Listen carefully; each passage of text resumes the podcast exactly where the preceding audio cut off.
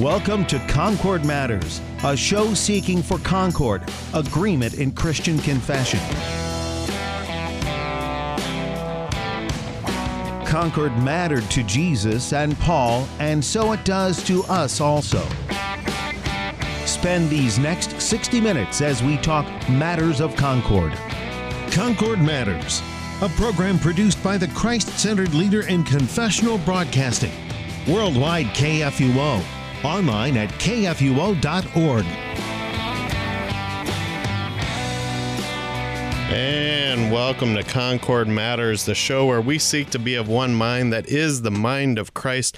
And to do that, we read through the Book of Concord, our Lutheran Confession of Faith, with our cohort of Christ confessing Concordians layman Peter Slayton, social media manager for the Lutheran Church Missouri Synod, Pastor Peter Ill, who is the pastor of Trinity in Millstadt, Illinois, and I am your host, Pastor Sean Smith, and I'm the pastor of Emmanuel West Point in St. Paul's Wine Hill in southern Illinois. And it is great to be back with you today as we continue to make our way through the book of Concord, but we're starting something new today. Oh no. Yes, No, no we're Lutherans. new. We don't do new. Well, I- uh, it's, it's really old, though. But Peter, Oh. wait, it's not actually that new because this was part of what we had been studying before, the Smalcald articles, before it became its own thing. And we can talk about that in just a second, I bet. But it's not actually new. It's still almost 500 years old. And it's kind of an addendum to the Smalcald articles. And that means we get to be talking about the treatise on the power and primacy of the Pope, which Primacy or primacy. I'm I'm still I'm going to go with the. British primacy. Okay. All right. But but you're absolutely right. So we've been covering the Smalcald articles. We have covered the Smalcald articles. Uh, we're, we're we're we're moving on to another document in the Book of Concord. Another one of those documents that we subscribe to in the Lutheran Church Missouri Synod as a faithful confession of our Christian faith as taught in Scripture, and that is the power and primacy of the Pope. All right. So go ahead and talk about this for, for just, you know, very briefly. Uh, how is it maybe an addendum to the Smalcald articles? Maybe even cover just very briefly again what the Smalcald articles were and how that relates in here. The Smalcald articles were written by Pastor Martin Luther in preparation for a uh, for a discussion that was supposed to take place at the city of Smalcald and with the Smalcaldic League. Uh, that uh, that never happened. That diet that had uh, been promised, and so what Luther wrote, the uh, the Smalcald articles, ended up not actually being discussed between the Lutherans and the Roman Catholics, but uh, it does serve as a uh, wonderful exposition of Martin Luther's own theology and the theology that the uh, other reformers have joined in with. It was signed by uh, very many of the confessors, including by uh, a fellow University of Wittenberg professor by the name of Philip Melanchthon. Now, Papa Dr. Melanchthon. Papa Melanchthon Woo! or Dr. Melanchthon. That's a throwback to a few months ago when we were covering the apology the Augsburg Confession. Papa Melanchthon or Dr. Melanchthon uh, was was never ordained as a pastor, but served as a lay professor, especially uh, in the Old Testament and in Hebrew and in some of the other uh, humanities. Uh, teaching the students there at Wittenberg, but also writing a great deal of the Lutheran confessions, including the Augsburg Confession and the Apology, or the defense of the Augsburg Confession. And he writes here about the power and primacy or primacy of the Pope. Weirdos. And uh, in doing so, his goal is to to really focus and double down on this idea that uh, the pastoral office is a gift given by God, and this is something for the church to speak about, and any human or secular or ecclesiastical authority claimed by the Pope. Uh, does not come by divine right. It's not an automatic gift of God, uh, is the argument that he's making. When he wrote this for the same uh, get together at Smalcald, he ended up uh, this ended up being first included in with the Smalcald articles, and then later, because there's a different author, Luther wrote the Smalcald articles, Melanchthon wrote the treatise on the power and primacy of the Pope, so they've been separated now, but they still are, are traveling companions and serve to reinforce one another. I like that traveling companions. I'm going to pick up on that. So, so another point to make in terms of a traveling companion here, then too, is is that, and we covered this back in the Smalcald articles a few weeks ago. I, I I had it a number of weeks ago when that was, but now I'm forgetting when that was. But uh, uh, when we covered Article 10, Ordination and the Call, we were even referencing in that show, uh, I had uh, guest pastor uh, uh, Micah Bauer on that show, and he was referencing several things in the power and primacy of the Pope um, in terms of th- that's kind of a longer exposition on the point that is made in Article 10 on ordination and the call in the Smalcald article. So that's another traveling companion of of you know what what is covered in Article. Well, I should say part three, Article 10 of the Smalcald articles because it's a three parter thing. Um, but uh, so so part three, Article 10, ordination and the call. Uh, we, we cover that a lot more in depth here in the power and primacy of the Pope. See, now you got me going back and forth on which way to pronounce it. Um, They're both equally valid, Pastor Smith. I'm going I'm to get gonna the say yips. primacy like a normal person. All right, so go ahead and uh, talk about it then. Well, as as I was looking through this, like you'd mentioned, the one thing that struck me was, okay, these are written in the same year, and that I found that interesting because I I didn't know that, and then looking a little bit deeper, oh, they're written for the same thing. So it's kind of like you got Luther over in his room writing out his Smalcald articles, and meanwhile next door here's everybody else putting together this document um, to put it together. It's interesting. This one's only ten pages long, well twelve ish. Um, so it's the shortest one that we've dealt with because I think that's even shorter than the small catechism, isn't it? I haven't looked at the Enchiridion just that part alone, but it's Well, don't forget the creeds. oh, you're right. Yeah. yes, The, the creeds are a part of the Book of. Concord Yes, too. They're those would be- very critical. yeah. Um, but it is interesting. We, we've got 12 pages. It's a very short one to run through, and it pretty much sticks with just this one topic as we go through it. And we might be able to cover it in less than a year.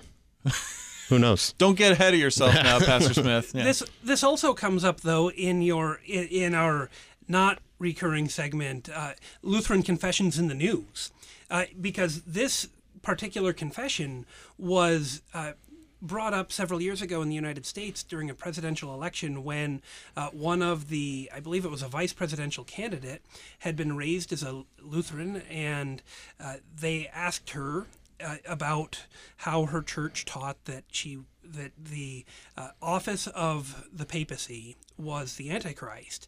And it led to all kinds of questions. They came up uh, for me in the parish that i was serving uh, and perhaps they've come up for other places too about uh, the role of the Roman Catholic papacy in terms of church authority and how we as uh, Lutherans, how we as Christians speak about that based on Scripture. Because once again, we're not making up things here. We are simply confessing what Scripture says and relating to what other church churches and church bodies are saying. We want to be really clear.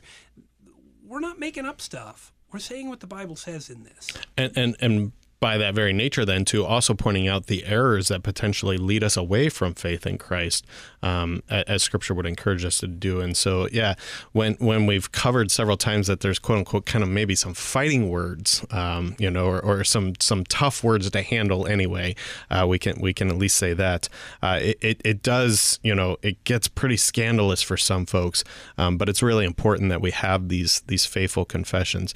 Uh, before I get to Layman Slayton, who you know just keeps raising his hand at me like he wants to talk about something so so don't lose your thought but but you you present an interesting thought here just on a side note of segments on the show we, we might have to start doing this um, i like that as a segment lutheran, Lutheran confessions, in the, news, that, I that can should come be up with about one. that should be a legitimate. I mean, we could also have the segment of you know Pastor Sean's soapbox. Um, you know, I've gotten on my soapbox a few times. We Uh, could have walkabouts with Walther. walkabouts Ooh, with just- Walther. there's something with Walther. I like Walther, yeah. that. I like that. Yeah, there's so many, so many options Our poor here. listeners. Yeah. all five of them. I think we lost just one of them right oh there. no! He went on a Um, because they walkabout on his own. That's it. I'm done. All right, walkabout. Layman Slayton, bring us back here. Well, talking about the, the, the recurring segment, I think that's actually one of the problems with this particular article is when the news, when the when the media outlets brought this up. Now, Pastor Ill, you you said we talk about the office of the Pope as the Antichrist, which is what this article says, what this document says, but the news didn't phrase it that way. And that's actually part of the problem because when we talk about this, when we get to that section, everybody talks about, well, you believe the Pope, the current one, and it's not Benedict, is it? I can't- It was then. Now it's uh, Pope Francis. yeah, Pope Francis. Okay. Um, you know, Pope Francis himself. By the way, just as a point of order, uh, back in the Smalcald articles, part three, article four on the papacy, that's where he's specifically listed as the Antichrist. Yeah. Um, right. And- So I, I think we, we, but we need to make that distinction is that we're not necessarily automatically saying, look, Pope Francis, the the one who is the Pope right now, is the Antichrist. We we could potentially say something like that and have it be accurate, but that's not necessarily what we're talking about here. And I think that's why this document is actually important because it talks about, as you said, here's what the office of the pastor actually is. And now we're going to talk about how this office has been abused and how authority structures have been created around this office that have also piled on the abuse of that office with additional abuses of that authority.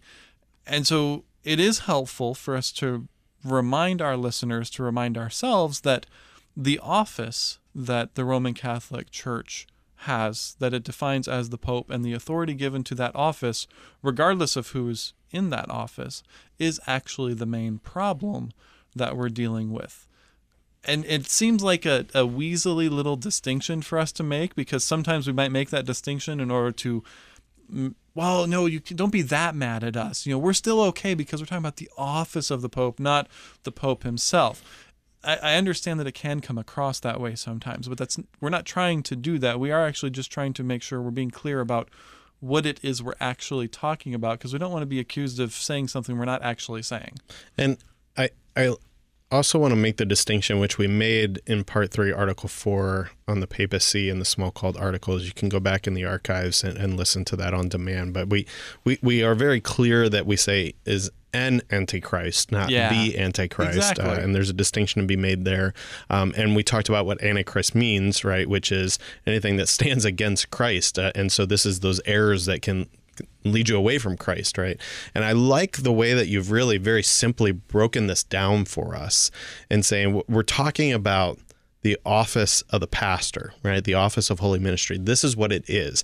So we're defining what scripture defines for us is that office. And then these are the abuses of that office, whether that's in the office of the papacy, it can also be in terms of the, the office of priest in, in Roman Catholic terms, which we, we can use that term as well, although we generally don't.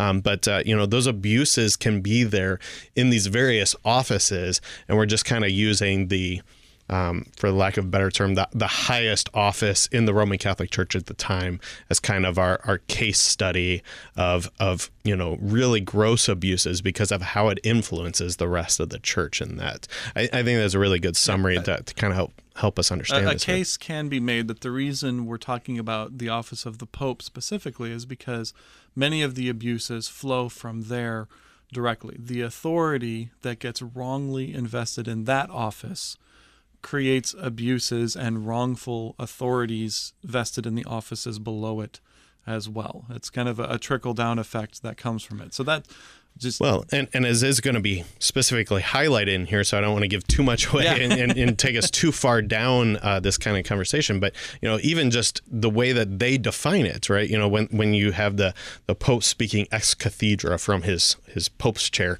uh, you know, the bishop's seat. Um, that uh, Cathedra is the Latin word for chair. Right. Yeah. And the name of my winery in, on Wine Hill is uh, Cathedra Winery. You know, so I, I kind of have some fun with this. Um, but uh, but no, you know when when he speaks from you know it's all about authority of the church for them, and and when he speaks from that chair, that that authority is binding and so forth. Even so much so that it it goes over scripture. That's a really dangerous error, right? And so we need we need to have those conversations. All that will get flushed out, but I, I like the way that you kind of simply broke that down for us. Uh, you know, and it comes from a layman and so it, it's even more valuable, right?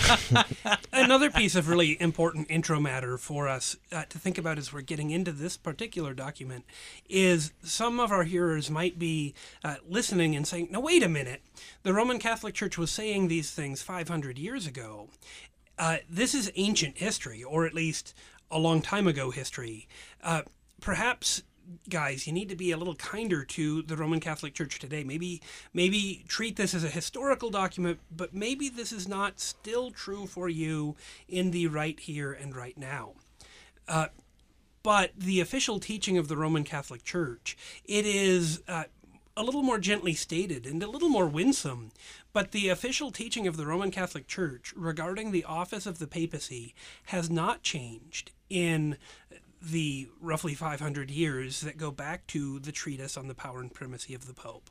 And so, what we continue to confess is what you guys continue to say is still not in line with Scripture, and we still have a problem with this. Uh, so, so at a certain level, we are where we were roughly 500 years ago. And now for another segment of Lutheran Confessions in the News.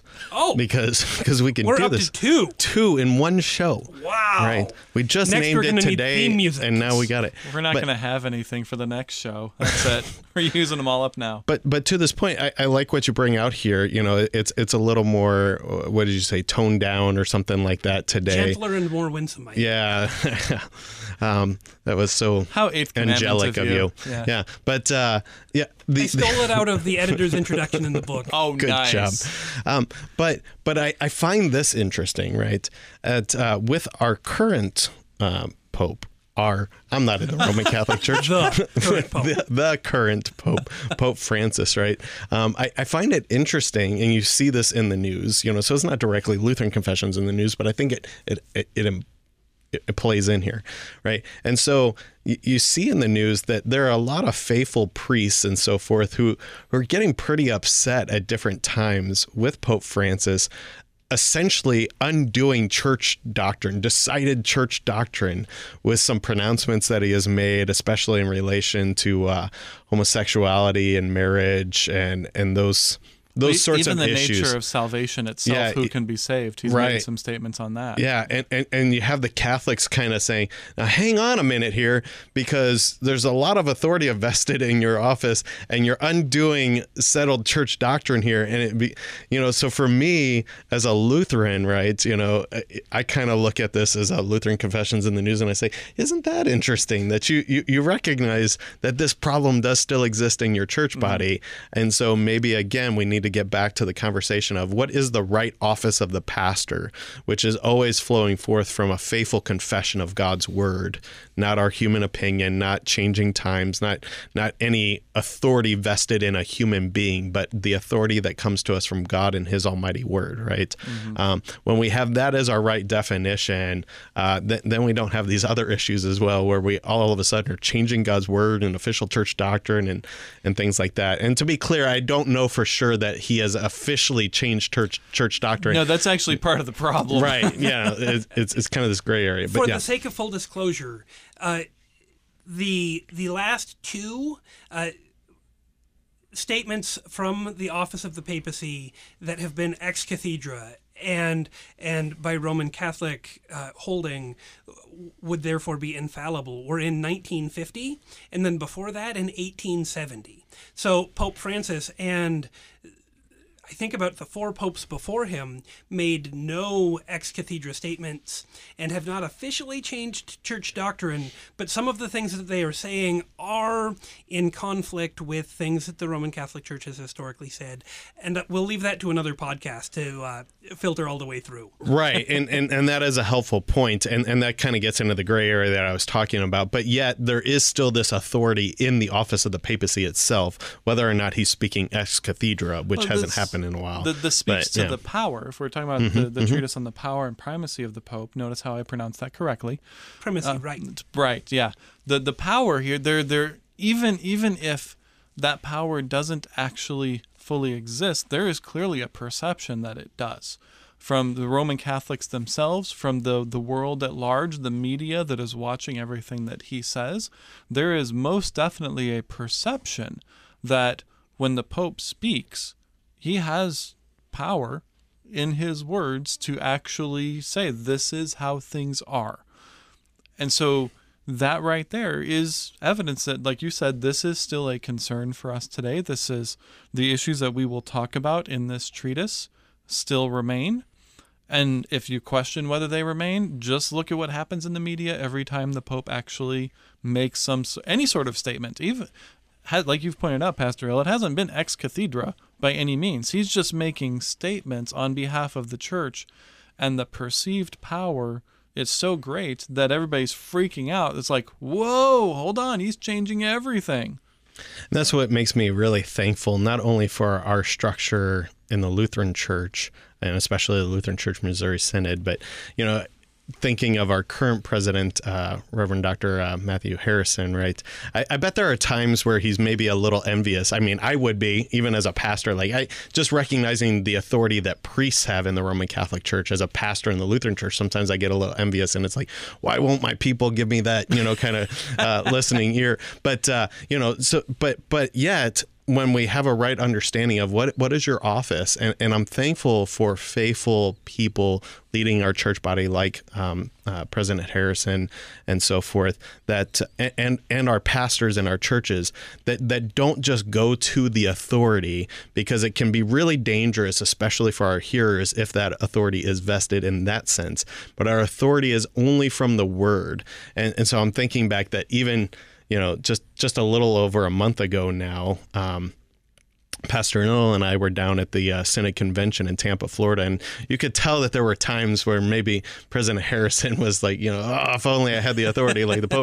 Um, I'm not saying that I can't read his mind. I don't know what he was actually thinking, but yet the the way that he leads with God's word and let God's word form and shape us, and it has the authority and it guides our conversation and rebuke and and, and those sorts of things when there's error and so forth. Rebuke um, that uh, you know that that that's the that's the goal. What that's what we really want.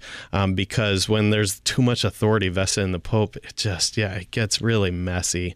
Um, but yeah. Anyway, I, I, I think maybe we've done enough setup here. Um, or, or is there still more that we need to get out? Okay. Let's get to reading. All right. We'll go ahead and read, and then maybe we'll have to take a break here. I don't know. Um, but. Uh, let's at least get some reading in. So, so we are reading from the Reader's Edition of the Book of Concord, available to you from Concordia Publishing House, and uh, is is the uh, the edition that we use here on this show. And we are on the power and primacy of the Pope. I've been outvoted. The Roman pontiff claims for himself that he is supreme above all bishops and pastors by divine right. Okay, I'm sorry. Can we stop and talk? Yeah, thi- this is we really stop important. Maybe we should That's even what we were just talking first. about with that with that authority. We should probably take the break. no, no, we, we got Okay. at least five minutes or so. but uh, uh, yeah, let, us just talk about this first line here. Go ahead, Pastor O.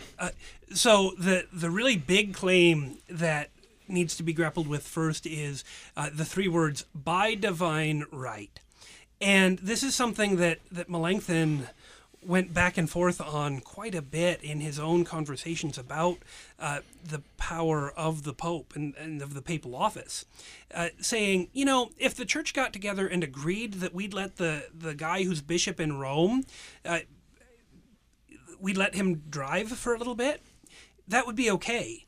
The real problem comes in, Melanchthon argues, is that he says it is uh, God's will and divine right that the bishop of the city of Rome is the head bishop and all of the other bishops are to listen to him and all of the priests and all of the deacons and all of the congregations are to listen to him because there is a God-given uh, uh, place of importance for the church in Rome. Uh, I don't know of any scripture passage that teaches this. Uh, and I'll even go so far as to say there's not a scripture passage that teaches this. Uh, there is tradition that says that Peter became the bishop at Rome, and since Peter was the spokesperson for the apostles and in the early church, therefore that's how it works. And a misunderstanding of Jesus saying, Upon this rock I will build my church, thinking that references Peter as the person versus, yeah. Sure. And, and so I, without without tracking all of those down right now, we'll have a chance to get to that when we get to the testimony of Scripture part of, of this document. But by divine right is a claim that is made that is uh, really controversial.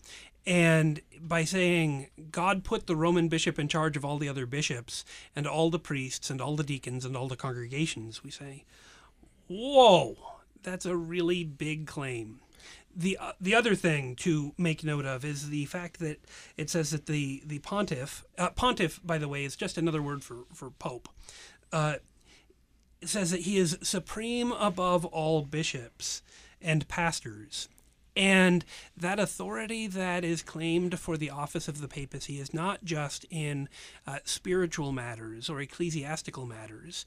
That also has to do with property, with who goes where, with who becomes a priest and who does not become a priest. And so all authority, all churchly authority, uh, which also has a, a physical component to it, ultimately is controlled through the office of the papacy. And so uh, he is above everybody, and he is the earthly head honcho of the Roman Catholic Church. Uh, and that's the claim that the office of the papacy makes, and that's the claim that that uh, as Melanchthon writes here, we see you, uh, office of the papacy, making these claims, and so we're we're not saying anything new. We're not we're not throwing you under the bus as far as what you're saying we're all on the same page. This is what we see you saying. This is what your writings say you're saying. There's not a disagreement on on what is being said. The validity of it and the helpfulness of it and how it aligns with scripture, that we're going to argue with and about so much to get onto here. We got to get to break, but I, I, think there's an interesting back and forth in terms of uh, claims for himself versus by divine right is is what he claims. So I, I think Papa Melanchthon has a little backhand here, which is another segment for the show, by I the way. I think he has his but, tongue uh, stuck deeply in his cheek. oh, look, more snark. But uh, but uh, something I want to know more about this divine right thing, but you're gonna have to hold on and come right back after break for that.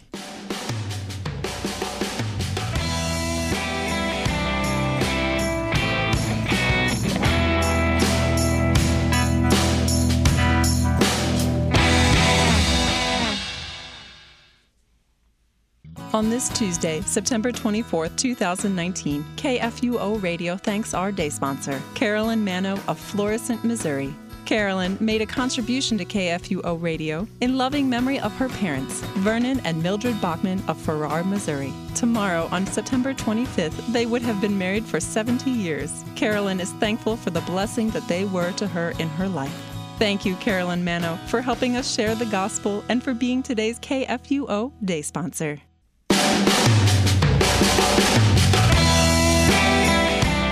And welcome back to Concord Matters with layman Peter Slayton, Pastor Peter Ill, myself, Pastor Sean Smith as your host. And we are continuing to talk about here today the power and primacy of the Pope, uh, starting a new document as we go through the Book of Concord here. Although we talked about possibly an addendum to the Smalcald Articles, we made it through one line except that we didn't make it through because I still have questions. there's a, there's a sentence this. and a period. I'm going to argue we made it almost through a sentence so far.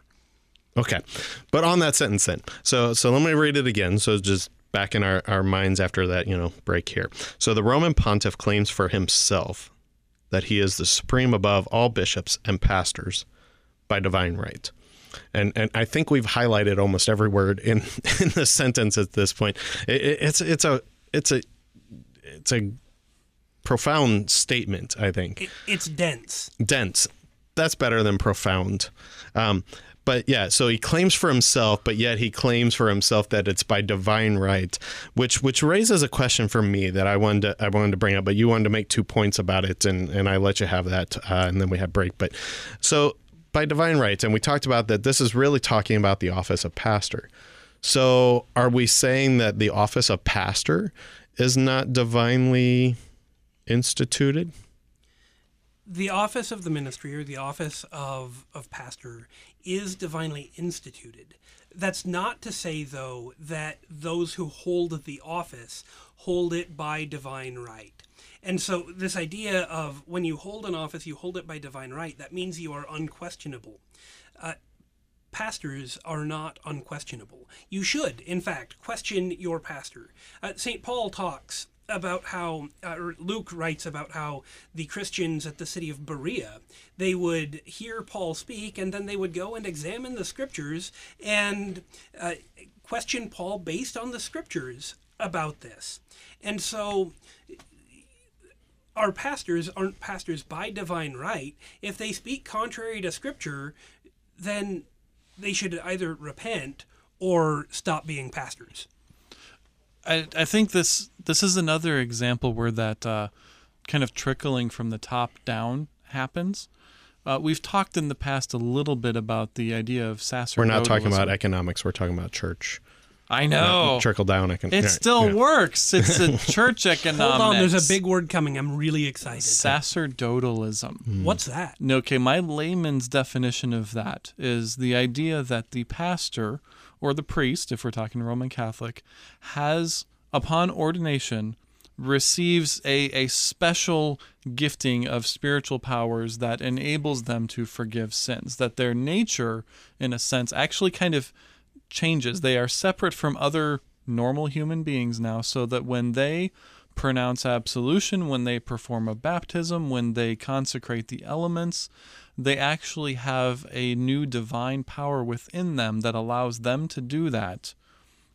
Um, they're kind of like a special class of human being. Roman Catholic tradition refers to that as the indelible character. Well, indelible character is actually part of that, I think. Sacerdotalism includes indelible mm-hmm. character, the idea that their their character is unquestionable now at this point as well. I mean, look how oh man, so the whole controversy we've had about, you know, sexual controversies has really damaged that part of their doctrine. But you look You're at, talking about with the priests. With the priests, yeah. yeah. Mm-hmm. But look at this trickle down. So the the the pontiff, the pope says, "I have divine right." Now you can see at the the the priestly level, at the parish level, how with the doctrine of sacerdotalism that has trickled down to, and also these priests have a divine right, have a divine power that nobody else has. It sets them up as a second second class of individuals, higher class, not second class, but a higher class of individuals. Uh, I think it's just interesting to see as we talk through all these different things, this problem isn't just with the Pope himself. Here's how it actually works itself out in your day to day life, in your parish, as a Christian, how this actually comes to you and impacts your life as a Christian in your congregation. Time for a walkabout with Walther. segment of the show. So, so, so this is addressed somewhat in, in a work that he had on church and ministry, right? And and we recognize that the office of ministry, which we're, we're talking about here, um, comes out of the priesthood of all believers, even while it is instituted by Christ Himself for the church to have, right?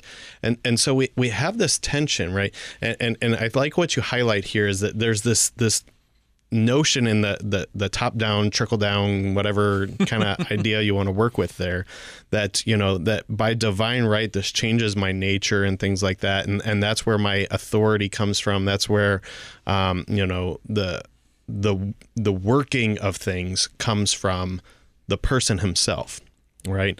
And, and that's where the person himself is is you know um, the focus when it comes to the the, the, the person of the Pope, right, on their end of things. And yet, what we're saying is what Scripture actually presents to us is that we have the priest of all believers, the gathering together of the church, right? And, and, that the authority for the church comes from the word itself. And the word itself gives us the office of pastor.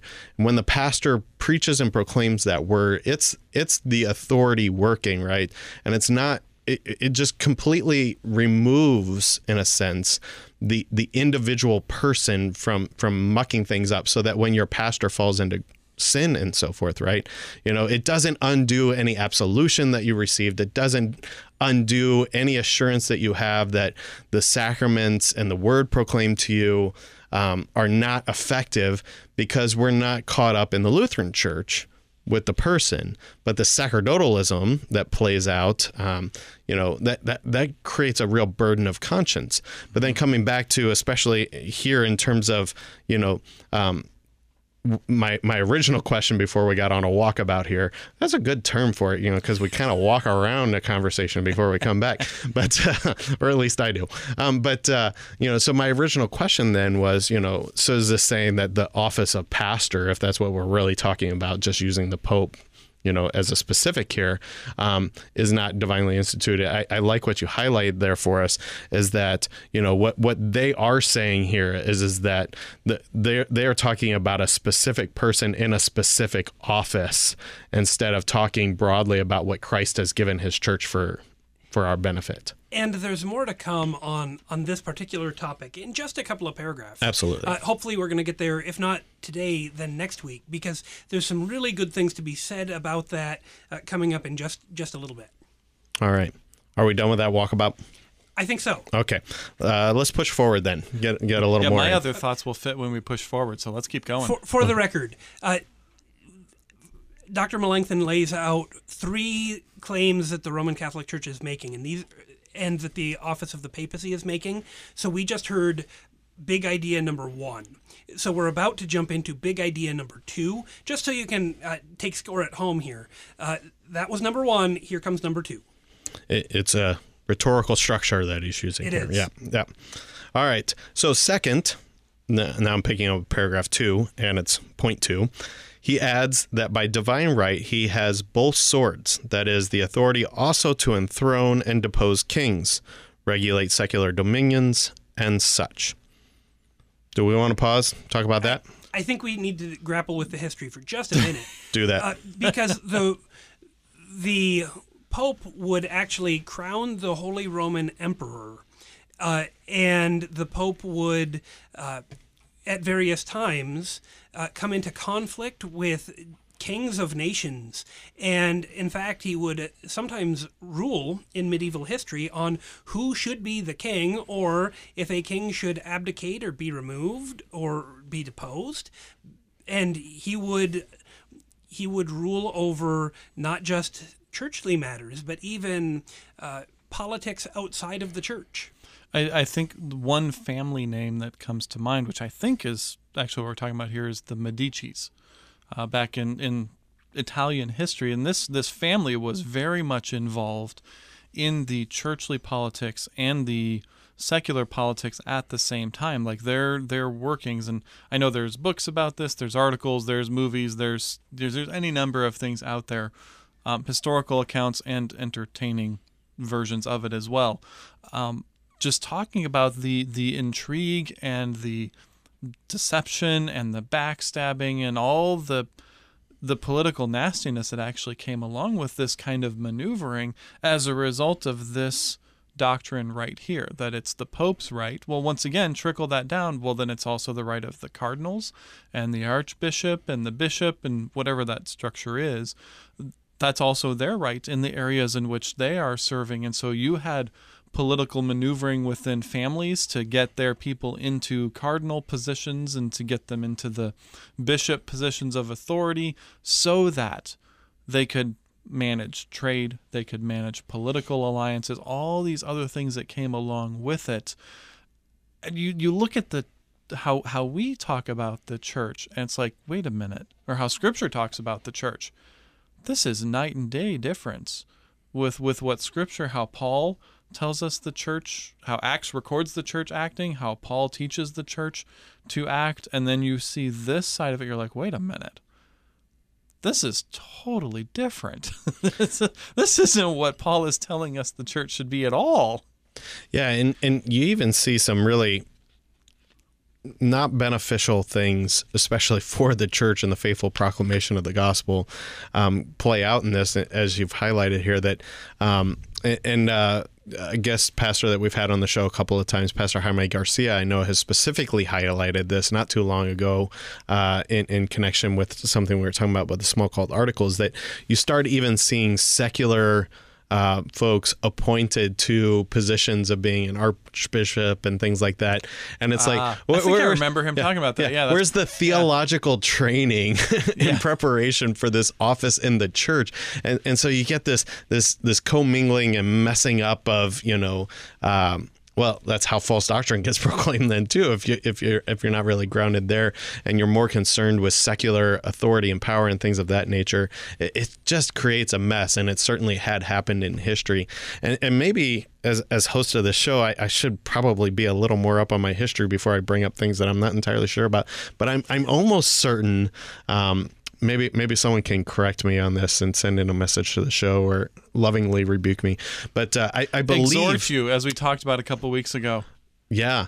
Um, but uh, I, I, I believe that there's even some tension between Charles at the time of the Reformation between Charles and, and the Pope. Charles, the Holy Roman Emperor. Right, the. Holy Roman Emperor. I believe that there's some tension going on there at the time Yeah, there too. there were power struggles going on between the and, two. And Yeah. another Yes. really good case study is uh, for somebody else with who has a, kind of a common name and a name that'll be familiar to most of most, if not all, of our listeners, and that is Henry VIII, uh, the one the one with the six wives, uh, not at the same time. of England. Yeah, of Yeah. England, uh, who was himself uh, a pretty decent theologian and considered himself a, a decent theological mind who Proclaimed actually, defender of the faith. I was just gonna say, he was wasn't he the one who def- got that title? of the Yeah. faith, and he By the wrote- Pope. By the Pope, and he wrote a treatise against Martin Luther, a theological treatise in Latin. And then a few years later, uh, was in need of a, a papal annulment to his marriage, uh, to dismiss his wife and, and get remarried. And the Pope wouldn't grant it to him, and and I believe, if my history is not mistaken, excommunicated him. And at that point, Henry VIII uh, founded the the Episcopal Church or the Church of England, and uh, the rest is is history. And so we see the interplay of, of secular politics and uh, churchly politics. And through all of that, not a lot of scripture necessarily being discussed, but a lot of power and a lot of authority going back and forth between uh, the office of the papacy and the King of England. And to most of our listeners, this may sound quite strange because we don't really quite live in those those times in this age.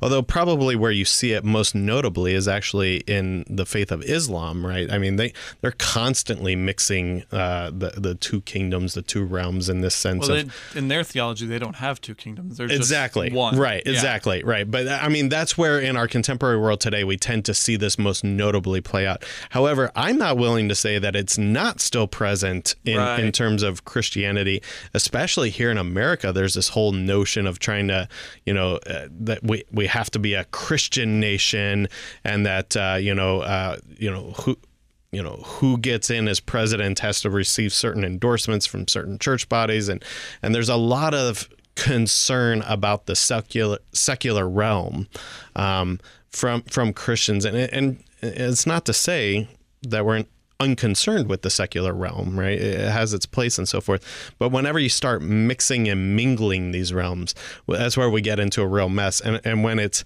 you know the level at the where it was at the time of the Reformation and leading up to that, and for for a good chunk of that early history there uh, in the Middle Ages and so forth, it, is that it, it was completely mingled. So much so that it, it's highlighted as second point number number The- two here. The church's responsibility is to proclaim Jesus Christ as the Word made flesh who suffered and died and rose again.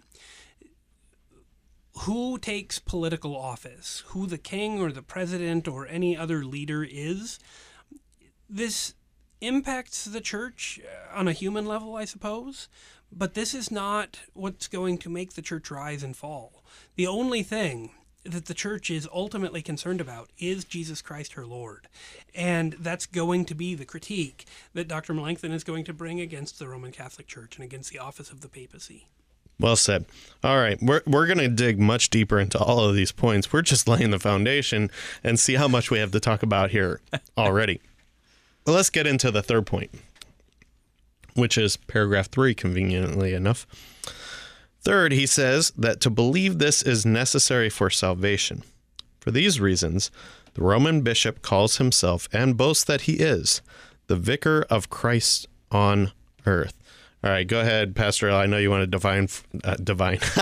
No, not divine, define. Well, fun, fun slip there, Uh-oh. right? Uh, not divine, define for us what what vicar is and what, what's he saying here? The word vicar comes from the Latin word that we also use for vicarious, and it means stand in. Now, in our Lutheran Church Missouri Synod practice, we refer to a pastor, uh, a pastoral student in training uh, during a year long internship as vicar.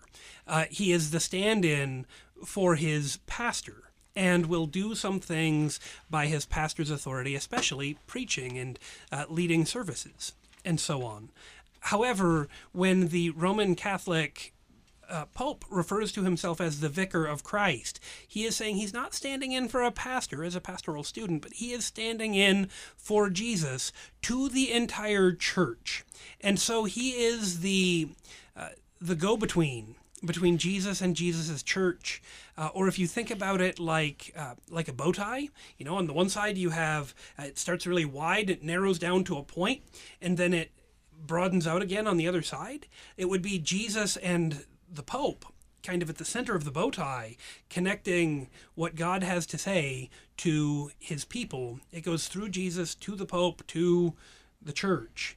And that is a really dangerous thing to go from saying that he is the stand in for Jesus to saying you have to believe that he's the stand in for Jesus in order to be saved.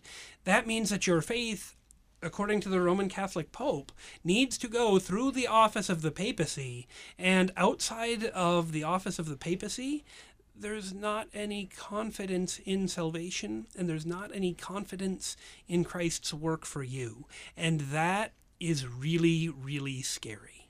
25 Concord points to you for mentioning a bow tie on the show. And Concord points mean for nothing.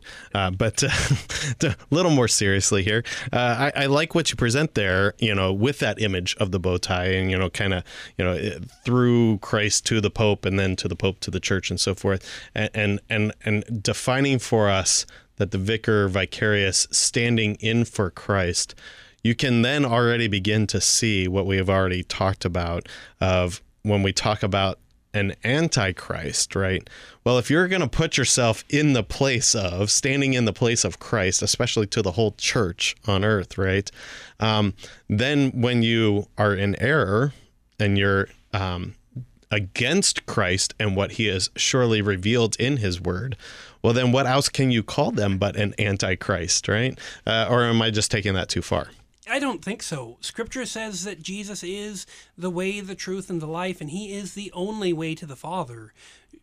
Scripture doesn't say anything about any particular earthly person in Rome or otherwise who is the the go between between Jesus and his church. In fact, uh, it talks about Jesus being the head of the church and the church being made up of his body. And, and in fact, Hebrews says he is the one mediator, right, exactly. between us and God. And so, yeah, uh, to to say that we need another intermediary other than Christ stands directly against his word, right? So what what other choice do we have than to to say, no, you're not a vicar of Christ, you're an antichrist, right? I yeah, I just think that that kind of re- really makes the point and, quite clear. And while part of me would love to walk that back, there's no way to there's no way to make that more gentle. Uh, no no person should put themselves in the place of Christ. That is a very dangerous place to be, and it's a very dangerous way to teach. Yeah, and, and, it actually makes me think of our district president Timothy Shar. One of one of my favorite sayings of his uh, that he he will often lovingly remind Christians because we constantly look for someone else in the place of Christ. Sometimes we do it with pastors or the right congregation or the right, you know, whatever in our lives, right? And, and he loves to remind folks, you know, I, I, perceive that you're looking for a savior, right? You have one. His name is Jesus, right? Uh, he, he's the one that we find our confidence in, and so we, so we look there, right? All right. Uh, that means uh, we need to push forward a little bit more, though, too, because uh, uh we, we do want to bring this back to the, the discussion of Christ himself. So I'm going to continue to push forward here and, in at least this opening section on the power and primacy of the Pope, picking up with paragraph four. These three articles, so these three points, uh, in other words, we hold to be false godless, tyrannical, and destructive to the church. All right, so that doesn't get much happier uh, than, than, than the talk about the Antichrist, an Antichrist that we just had here. Uh, but but again, we, we can't really walk it back. If it's true, it's true. All right. Um, so push.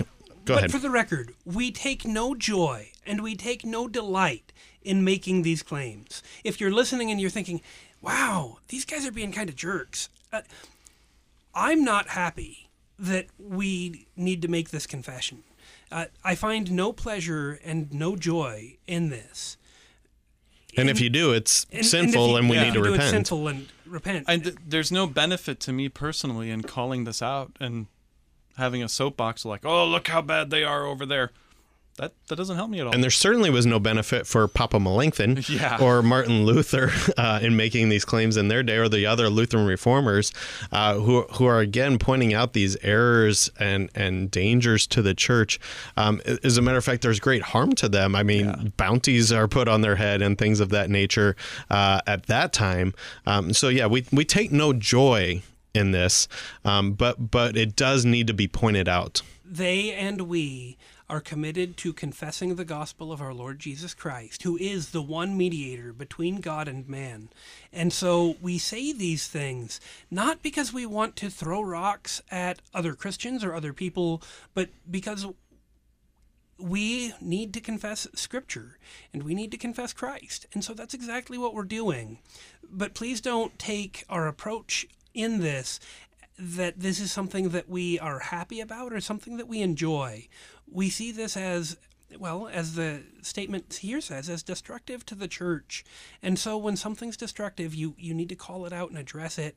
And that's the spirit, not only that Melanchthon writes in, but the spirit in which we are sharing this is we have we still have some concerns things have not changed in the last 500 years and we need to continue to say hey dear brothers and sisters in Christ we still have concerns Yeah, and, and that's you know not not to take us too far afield here, but but you're absolutely right that in, in case you're listening to this and, and and thinking that we are being smug or things like that, we really take no joy. It makes me think of another host of another show here on KFUO, uh, Pastor Bryan Wolfmueller, who hosts. Uh, um, uh, cross defense. Sorry, my brain was failing me there for a second. Um, but he also does other things on YouTube and so forth. And he has recently pointed out some errors um, in some of his shows um, that uh, are, are present in the Evangelical Lutheran Church in America, the ELCA, um, and uh, and and it was pointed out to him that he was quite smug. Uh, some listeners thought um, in, in those things and so forth, and I and I think that he pointed out really well exactly what you just highlighted, really quite clearly for us.